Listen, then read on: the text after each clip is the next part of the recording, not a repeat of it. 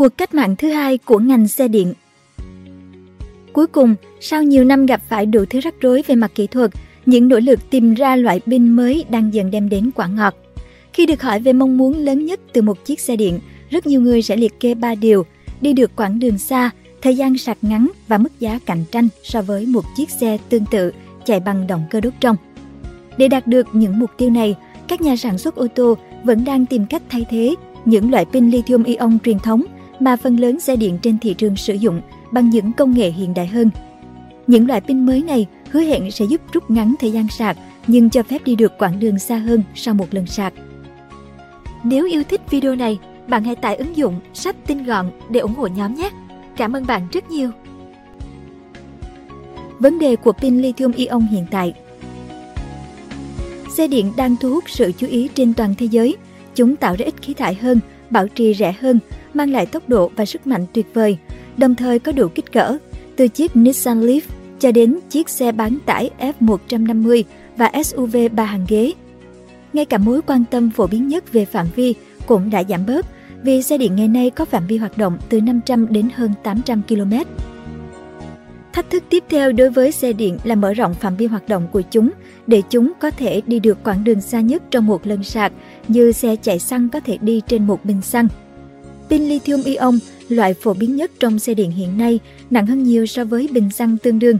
Một bình xăng lưu trữ năng lượng có thể sử dụng trên mỗi kg nhiều hơn khoảng 17 lần so với pin ô tô lithium ion thế hệ hiện tại. Thách thức này hạn chế khả năng cung cấp phạm vi hoạt động xa của pin lithium ion do hiệu suất giảm dần, pin càng nặng, xe càng nặng và khung cần thiết để hỗ trợ pin càng nặng.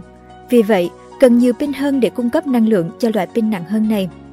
Việc sử dụng pin lithium ion để đẩy phạm vi xe điện vượt quá giới hạn hiện tại của chúng sẽ tạo ra một chu kỳ phản tác dụng khi phần lớn pin tồn tại chỉ để mang theo pin làm giảm hiệu quả của xe. Chưa hết, nếu gia tăng phạm vi hoạt động của xe thì trọng lượng của nó sẽ gây hại cho cơ sở hạ tầng và đường xá. Chìa khóa để phát triển xe điện tầm xa mạnh mẽ và hiệu quả hơn là một loại pin có thể chứa nhiều năng lượng hơn đáng kể trong một kích thước và trọng lượng nhỏ hơn. Và đó chính là lý do ra đời của pin thể rắn. Thế hệ pin thể rắn sử dụng công nghệ tiên tiến hơn, cho phép pin tích trữ nhiều năng lượng hơn vào các gói nhỏ và nhẹ hơn. Ví dụ, trong khi hầu hết pin lithium ion truyền thống có mật độ năng lượng 200 đến 325 Wh trên 1 kg, các công ty đang phát triển pin thể rắn đã báo cáo rằng chúng có thể mang mật độ năng lượng cao hơn tới 30 đến 50% so với pin lithium ion. Điều này có nghĩa là các tế bào pin 90 kWh sẽ nặng trung bình 363 kg với hóa chất lithium ion truyền thống, nhưng chỉ nặng 262 kg đối với hóa chất ở trạng thái rắn. Sắp được thương mại hóa Cuối cùng thì sau nhiều năm gặp phải đủ thứ rắc rối về mặt kỹ thuật, những nỗ lực tìm ra loại pin mới đang dần đem đến quả ngọt. Theo dự kiến, những viên pin lithium ion thể rắn đầu tiên sẽ bắt đầu được sản xuất trong vài năm tới. Toyota, nhà sản xuất ô tô lớn nhất thế giới, đã bắt đầu nghiên cứu pin thể rắn từ năm 2012. Mới đây, công ty vừa thông báo đã đạt được đột phá công nghệ và dự định sẽ bắt đầu sản xuất pin thể rắn sớm nhất vào năm 2027. Theo tuyên bố của Toyota, loại pin này sẽ cho phép một chiếc xe điện chạy được 1.200 km sau một lần sạc, gấp đôi so với nhiều mẫu xe phổ biến hiện nay. Hơn nữa, thời gian sạc chỉ khoảng 10 phút. Toyota không phải là công ty duy nhất, những con số ấn tượng tương tự cũng đang được những nhà sản xuất khác công bố. Ví dụ, Nissan đang xây một nhà máy thí điểm ở Yokohama, sẽ bắt đầu sản xuất những phiên bản thử nghiệm ngay trong năm tới. BMW có kế hoạch xây dựng một nhà máy tương tự ở Đức, kết hợp cùng với một công ty phát triển pin đến từ Mỹ có tên là Solid Power. QuantumScape, một startup ở thung lũng Silicon, đã bắt đầu vận chuyển những mẫu thử pin thể rắn tới Volkswagen. Phát triển pin thể rắn là công việc không hề dễ dàng và tiêu tốn nhiều thời gian. Làm ra loại pin mới trong phòng thí nghiệm là một chuyện, nhưng để nhân rộng và sản xuất hàng triệu sản phẩm trong nhà máy là chuyện khác, khó khăn hơn gấp bội. Ví dụ, Mặc dù pin lithium ion được phát minh ra từ cuối những năm 1970, nhưng phải đến đầu những năm 1990 thì những viên pin lithium ion mới được thương mại hóa. Đầu tiên là sử dụng trong những thiết bị điện tử sách tay như laptop và điện thoại di động, sau này mới là xe điện. Bản thân xe điện cũng đã xuất hiện ngay từ thuở bình minh của ngành ô tô. Clara Ford yêu thích chiếc Detroit Electric hơn nhiều so với những chiếc xe chạy bằng xăng mà chồng của bà là Henry Ford sáng tạo ra.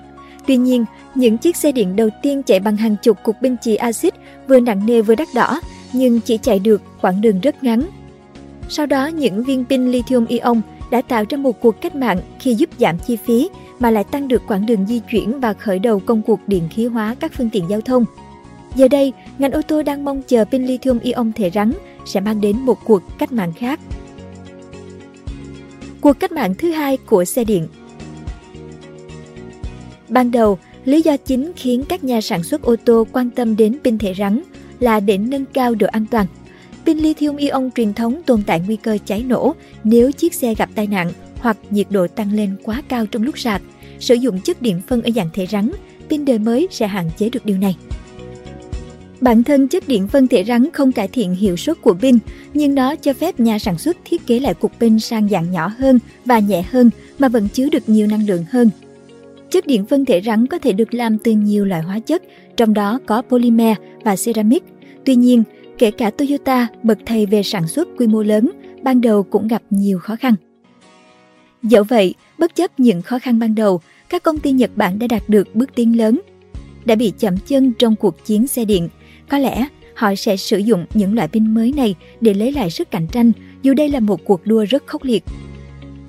Trên thị trường hiện đang có một số loại pin thể rắn được đưa vào sử dụng, ví dụ Blue Solutions của Pháp đã sản xuất pin sử dụng polymer làm chất điện phân và chuyên dùng cho xe buýt điện.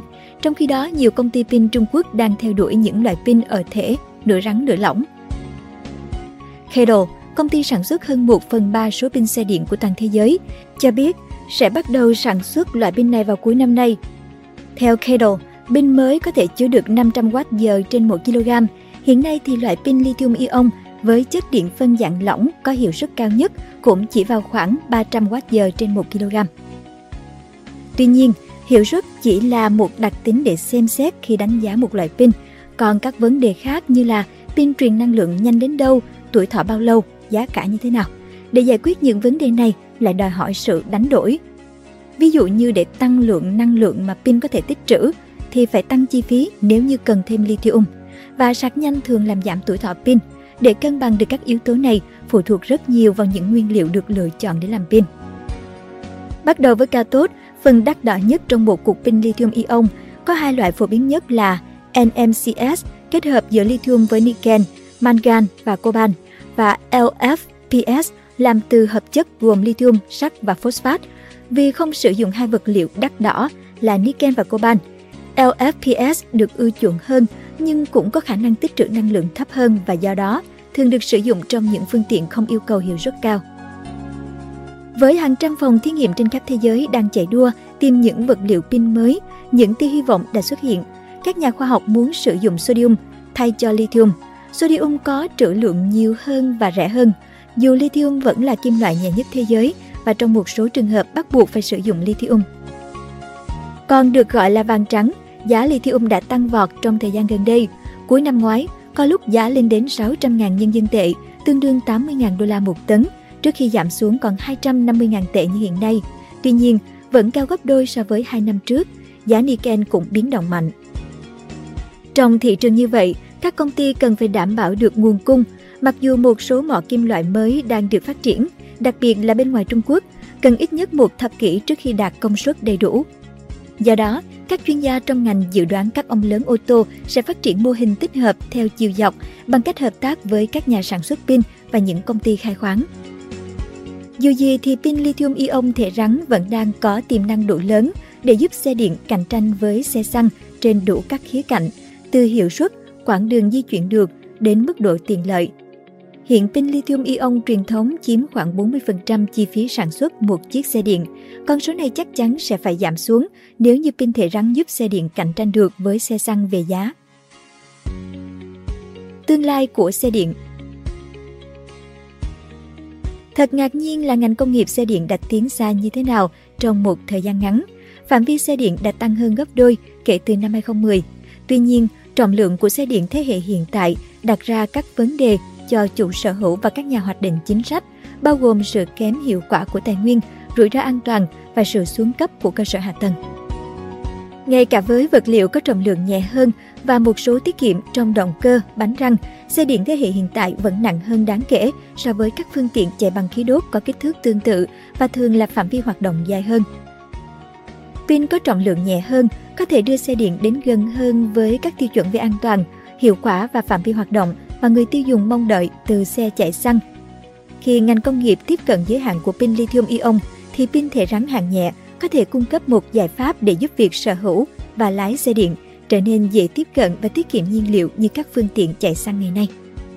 Cảm ơn bạn đã xem video trên kênh Người Thành Công. Đừng quên nhấn nút đăng ký và xem thêm những video mới để ủng hộ nhóm nhé!